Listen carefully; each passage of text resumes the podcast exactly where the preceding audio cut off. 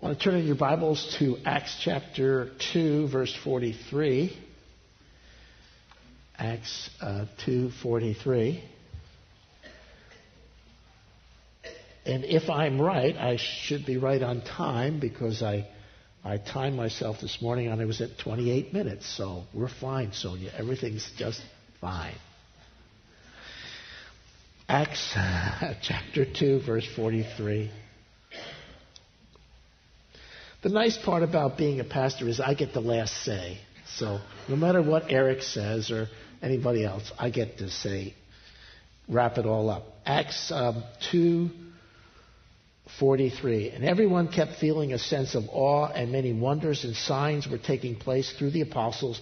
And all those who had believed were together and had all things in common. They were being selling their property, their possessions, and were sharing them with all as anyone might have need day by day, continuing with one mind in the temple and breaking bread from house to house. They were all taking their meals together with gladness and sincerity of heart, praising God and having favor with all the people. And the Lord was adding to those, adding to their number by day by day those who were being saved. For years, there's been an idea that what we need to do, the the 21st century church has to get back to what the first century church did. Because after all, they were close to Jesus, closer to Jesus. He's just a few years uh, having been resurrected uh, when this passage was written. And uh, they had the apostles, and so naturally we should get back to the first century church. That all sounds very good until you read some of the epistles that are written by Paul and some of the things he said to the church and uh, you read the book of Acts, or you study what Jesus said to the seven churches in Asia uh, in the book of Revelations, and you realize that they had just as many problems as we did, and probably very, very similar problems.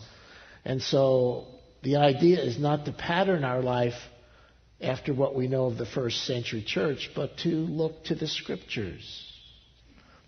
It says in 2 Timothy 3:16 all scriptures inspired by God it's profitable for teaching, for reproof, for correction. So it's the New Testament scriptures where we get instruction on how to do church. Now, this morning we find ourselves kind of in between our series. We just finished uh, a series in the book of Jeremiah in our Old Testament, and we'll be going to the New Testament. Next, we'll be looking at the epistles of Peter, both 1st and 2nd Peter. But I thought I might take this Sunday to have what I call a family talk. now, do you ever remember having a family talk with your, you know, you and your kids? When do you have a family talk? Well, usually when there needs to be something said to the family. And so I wanted to use this time to speak to you, my family, my Christian family. And I wanted to use this passage because it kind of fits right in with what I think our church is going through. Now, our church has been a blessing. We have been greatly blessed, and we have been a blessing to many people over the years.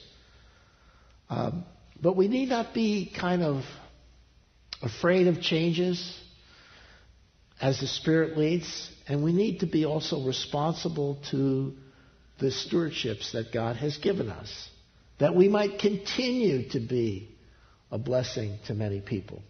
So, with that kind of insight or with that uh, outlook, I wanted to speak to you about um, four things that we see in this passage that relate kind of to where we are. First is found in verse 43. Everybody kept feeling a sense of awe, and many wonders and signs were taking place through the apostles. And what I see here is there was a sense of the presence of Jesus in their midst. There was a sense of the presence of Jesus in their midst.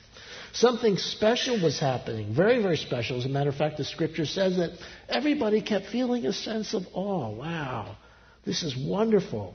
And it was the presence of Jesus, it was the power of the Spirit moving through, look what it says, through the apostles. Now, everybody knew it wasn't the apostles, they weren't doing it. It was who? It was Jesus. It was Jesus working through the, and there are many signs and wonderful things happening. Zechariah 4 6 says, Not by might, nor by power, but what? By my spirit, So all the wonderful, the signs and things that were happening were evidence of Jesus being in their midst and working in their church. This, however, has oftentimes where this particular issue is oftentimes where the church kind of sometimes gets off track. And what I mean by that, we sometimes think that we can make uh, signs and wonders take place. But I believe if we look at the scriptures, it seems to say, according to verse 42, as they did, the, followed the apostles' teaching, had fellowship, breaking of bread, and prayer. That's what the church did, and therefore, when they were responsible in those areas, as listed in verse 42, God did what He did in verse 43. That's very important to see. That in His time and in His way, He was doing signs and wonders, and there was a sense of awe and His presence in the church. We do verse 42, he does verse 43. Now, we have to understand that Calvary Chapel is not what we call a charismatic or Pentecostal church. Now, it did have that particular flavor early on, many years ago during the Jesus movement. It was had a very charismatic Pentecostal flavor to it, but it, was, it has not turned out to be that way.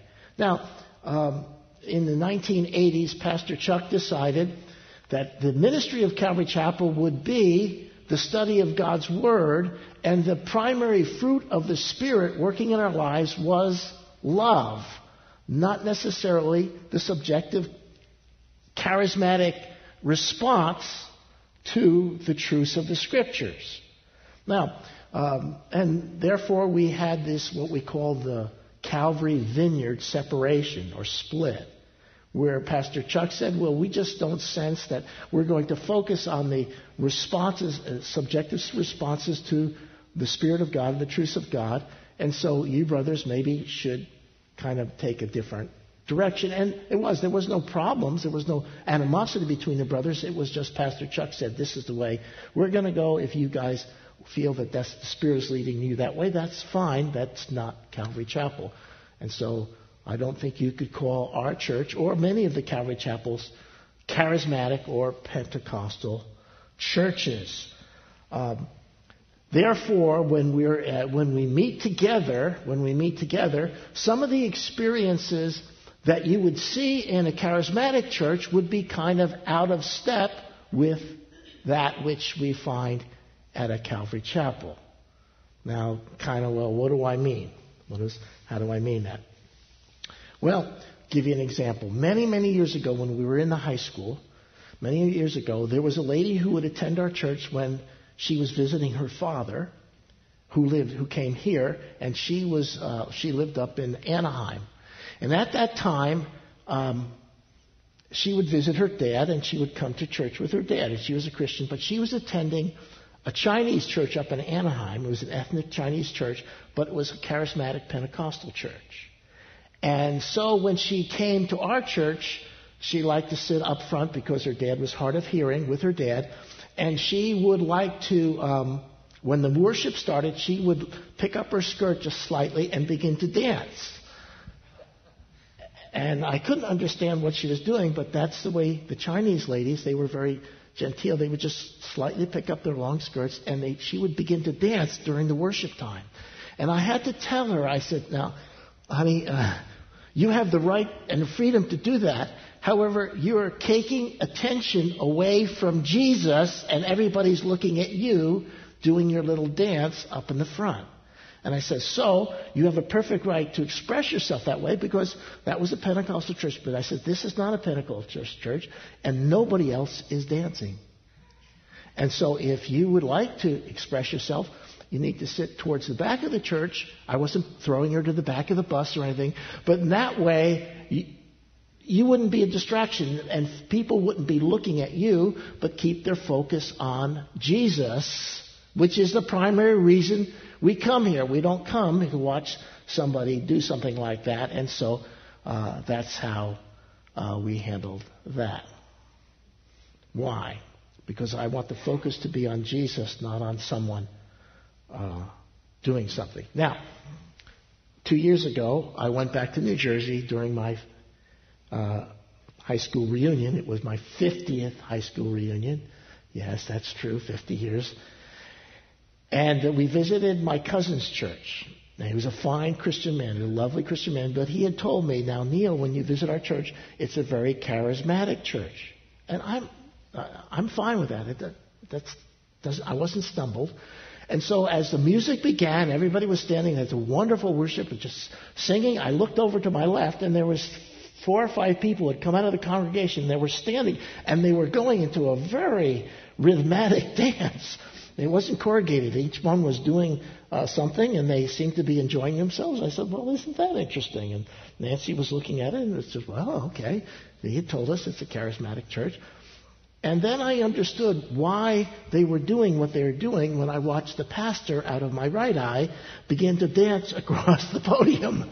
I said, "Oh, okay. There's the reason. The standard, the standard is set by the leadership of the church." Of what is an expression, uh, a good expression of uh, their worship in their particular setting. Now, the reason it wasn't distracting for anybody to watch them because everybody was dancing, even the pastor. and I, there's no, but that's that's not where I worship, okay?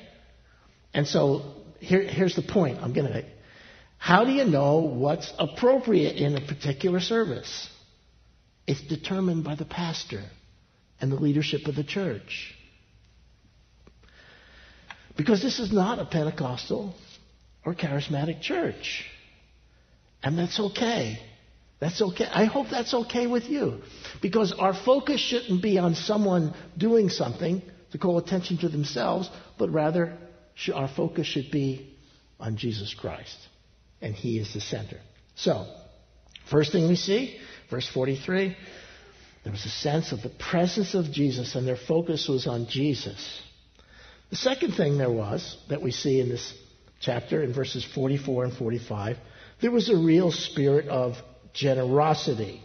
There was a real spirit of generosity. What do I mean? Well, some people say, well, see, uh, it looks like uh, communism is the way to go. Everybody was sharing all that they had with everybody that was in need. That's not true. That's not, it's not saying that communism is right. What it's saying is that there was some people, matter of fact, in verse 41 says 3,000 people got saved on the day of Pentecost. They decided to stay in Jerusalem. They wanted to grow in faith. They wanted to experience all that the apostles had. So they decided, well, we're from all these different places that they had mentioned, but we're going to stay in Jerusalem for. And while they were staying in Jerusalem, there was a need. What was the need? Well, they needed food, they needed a place to stay, they needed a lot of things that were just 3,000 people kind of hanging around for a couple of months. And so what the church did, those who had had uh, had substance, what they did is was they just gave money to meet the particular needs. So there was a real spirit of generosity in the church. Now, perhaps you're wondering why your bulletin is looking so funny. The reason your bulletin is looking so funny, because I was going to speak on that, and I put in your bulletin the quarterly financial report for the church, January, February, and March of this year. Now, we're going to do this every uh, three months, four times a year. We'll just let you know what's come in and how it was spent. Now, it's not a very detailed report, but it gives you a good idea of where we were. So if you look in the top half, income for the church was approximately $305,000. Now the budget, and we do have a very tight budget, the budget was set at 319,000. Uh, so the giving was $14,000, approximately $14,000 shorter than what we had budgeted for. Okay. And then you can look at the rest. Then the second half at the bottom of the page is our expenses. Their expenses were $320,000, and our budget for that particular time, the spending budget, was 312, and so as you can see, we were uh, $15,000, over $15,000 in the negative for the first quarter of the year. And uh, then you can see the spending and, uh, and how it was. Now, I put that in your bulletin just to give you an idea because I want to be perfectly frank how, we, how much money comes in and how it's spent. We, we have nothing to hide. And if you wanted to, we could even give, have uh, Pastor Todd give you a much more detailed uh, sheet. Um, but I, there's a couple of things that I need to point out that have brought us to this particular place where we're approximately running approximately $5,000 to the negative for, the, for each of the first three months of the year. The first thing is uh, there's been a noticeable downturn in the giving since 2008, August of 2008, which was kind of the final collapse, perhaps the most difficult time in our country financially since the Great Depression. And so giving is down. If you're a tithing family, 10% of nothing is nothing. And so uh, people have uh, people are working less. They're giving they have had their hours cut. They've had their wages cut. Some have lo- many people have lost their job, and so giving is down, and that's just to be expected. However, the second thing that comes into uh, line with this is that um, about a year and a half ago, we had an opportunity to refinance our mortgage. Now, you have to understand, most commercial mortgages are uh, the way they're set, they're amortized for 30 years, but every five years you have to redo the loan. Okay? So every five years we'd had to redo our loan. And it was coming up that we had to redo our loan on the mortgage on the building. And what happened was we knew it was with Bank of the West, and Bank of the West was going to charge us approximately $20,000 or more in fees for redoing our loan. Even though they were, we had our loan with them, they were still going to charge us approximately $5,000, $20,000. Plus the interest rate would go up. However, one of our very diligent board members came up with a, a foundation. And this Christian foundation would redo our loan for a very low interest rate. I think it was near 4%, which is a very, very good rate, a very good rate for a commercial loan. And here's the deal there would be no fees. Not one fee would be added to the loan. So we decided, trying to be good stewards, to redo the loan with him, and we did the loan with him. However, the one small part that's a little bit difficult, it's not amortized over 30 years, it's just a 10 year loan, straight. 10 years long. So in 10 years, the loan would be paid off. Now that what that did is that added uh, $4,000 to our mortgage payment. Previously, our mortgage payment had been 10000 Now it's 14000 Now, if you think about it, guys, if we rented this building for a dollar a square foot, and you wouldn't get this building for a dollar square foot. If we were renting this building, that means the rent on this building would be $22,000. This is a twenty-two thousand dollars square foot building. So we're still getting a pretty good deal, but our mortgage pay- payment is up at $14,000. So we had the kind of financial collapse in 2008, and I think we did the right thing, and we redid the loan, which is costing us $4,000 more a month. In the meantime, uh, the church hasn't grown substantially during that time, and so we're kind of in a place where we're running at $15,000 in the hole. Now, you have to understand what's happening also here. Because we redid the loan, on a regular basis every month, we're paying off this loan at a rate of $9,400 a month. Every month, the loan goes down about 900. That's over $110,000 a year off the loan every month. So we have that particular issue. So between uh, those three issues, we find ourselves in a place where um, we are at. Uh, uh, $15,000 to the negative for the first quarter. Now, I want you to notice also we have this uh, scrip card program. Now, the scrip card is an interesting, interesting program. It's a program whereby, if say, if you were to buy your ARCO card with us, You buy the ARCO card for $100 or $50 or whatever it is, and you go to ARCO, you get $100 worth of gas, although that seems to be shrinking lately, how much gas you get. But you get the full value of the card. The ARCO people, however, kick back to us about 2% of that card. It's just a way of giving. Now, what happens is, say um, you spend $300 a month on gas between you and your wife. That's $300. We get 2% of that, which is, what, $6? Now, if you take that $6 and multiply it by 100 families, that's $600 a month. This is added to the youth fund because all the money that goes to the scrip cards goes to help send kids to camp on the summer and the winter. And so if you multiply that times what you use in gas, what, where you buy your groceries, and where you use other cards for different purposes like Home Depot, you can see that's quite adding up without any additional um, expense on your part. It's just a way that we have decided to um, help the youth and help some of our kids because a lot of the kids, their parents, uh, some of the parents aren't saved, and some of the parents don't have the money to send their kid to summer camp or winter camp. It's a good way of us defraying some of our costs. Now, I point all those things out just to say a couple of things. One, the, uh, the leadership of this church ha- is determined to be good stewards to, with this building and with the funds that God has given us. And I would urge you also to be good stewards of the funds that God has given you. Now, the Bible says that if we bring the whole tithe in to the church, that He will open the windows of heaven and pour out a blessing. Now, if you had looked in your bulletin, in that little uh, thing that I just put, put, put away in my Bible, it says that our missions giving for the first quarter was one, two, three, four, thirty-seven thousand dollars. Now, if you take that percentage, that's about just a little over 12%. 12% of our gross income went to foreign missions and to home missions here in the United States. We are more than tithing to uh, missions.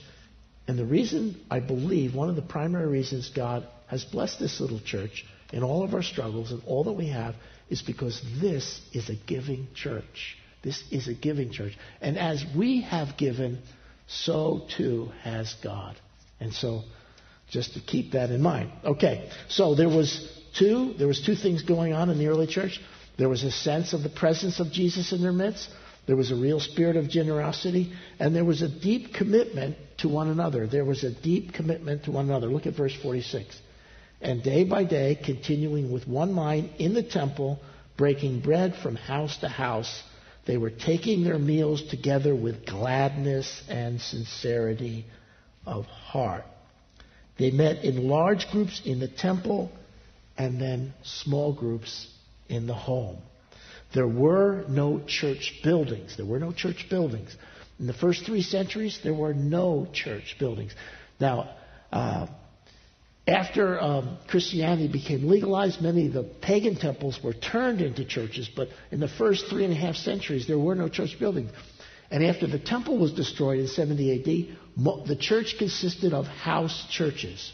House churches. Now, Pastor Rob and the Dingwalls have, have illustrated what we're talking about. And as we have gone over the last year, we've thought and prayed about what's happening with our church. Now, our church is a very friendly church. We have a lot of visitors. But what we've seen is a lot of people come in and stay for a few months and then they leave. And we're trying to figure out, okay, what's going on? Now, church growth t- people tell us that if you have a reasonably good facility, which we do, if you have a really good uh, program for the younger children, the grade school children, which we do, we have a great program, if you have a good youth program, if you have a good youth program, which we do, we have a neat group of youth, which we do. If we have good worship, which we really do, we have wonderful worship. And if the preaching is okay, and, and that okay, that most people, when they visit the church, will stay. Now, here's the caveat if they get connected and make friends. If they get connected and make friends. And that's, I think, where we're kind of falling short. That's, I think, what, what's the issue. And so that's why we're thinking of moving over towards these life groups. That's what we're trying to think about. We think that's where our church is, where we're kind of holding on to those folks who would really like to stay, but they never get connected. They never make those close friendships that they need. So, we'll be thinking and praying. We're working, Pastor Rob is working as fast as he can, putting this program together. We're hoping it to implement it in September. Now, that means that there'll be changes. Let me say that again. There'll be some changes. Some things that we're doing we won't be doing then, and we'll be doing new things. Now, what does that mean? Well, it'll help new folks get connected. It'll help new folks get connected, make some friendships. It will provide a place for real care and support. Now, we saw that little video with those people having difficulties. There needs to be a place where folks kind of know, get to know you, and are able to meet some of the needs as opposed to just nobody knowing what's going on. It'll help us move towards a model that we see here in the New Testament, and it will provide a supportive fellowship around the study of the Bible. These are not going to be warm and fuzzy groups. The, the goal will be fellowship, but also to be built around the study of the Bible and what was taught the previous Sunday at church. So what we see here, there's a sense of presence of Jesus in their midst. He was doing the work. There was a real spirit of generosity. There was a deep commitment to one another. And as a result, verse 47, there was an addition to their numbers. Notice what it says. Praising God, having favor with all the people, the Lord was adding to their number day by day those who were being saved. A church that's built around verse 42 with the apostles' teaching, fellowship, breaking of bread, and prayer. And as a result, there was a sense of presence of Jesus in their midst. There was a real spirit of generosity. There was a deep commitment to one another. The Lord was causing the church to grow. Why is that? Because it's in that kind of church that nurture and discipleship and care is given to those who attend the church and to those who are drawn to the church. Now, the whole question then would happen to be is that the kind of church we want it to be? Well, I'm telling you that's the kind of church that I want our church to be. I want it to be a warm, supportive fellowship where something really is happening. Something spiritual is really happening. And I think this is direction that we need to take. I want to thank you for your attention. I want to thank you for your attention and a little bit of different message this morning, but it's kind of a family talk. And uh, we'll be. Uh, we're not kind of trying to sell. This is, I'm not selling a program, okay, guys? I'm really not. What I'm trying to do is just express kind of where this, the heart of the pastor is and, and the direction of where we're going. And I pray that as we make some of these changes and as you respond to your responsibilities, as the board and the leadership of this church is responding to our responsibilities, we'll see the church grow and prosper. That's my prayer. I pray you stand with me in that. Let's pray. Father, we uh, love you and we're so grateful for this little church that you've given us. May the heart of this church go out to minister to those people that come our way. Maybe with you that kind of supportive fellowship, continuing in our heart for foreign missions, continuing in our heart for home missions around the globe. May um, who we are and what we are minister to each person here with us always making the focus not on a person, not on a program, but on Jesus, we pray. In his name. Amen.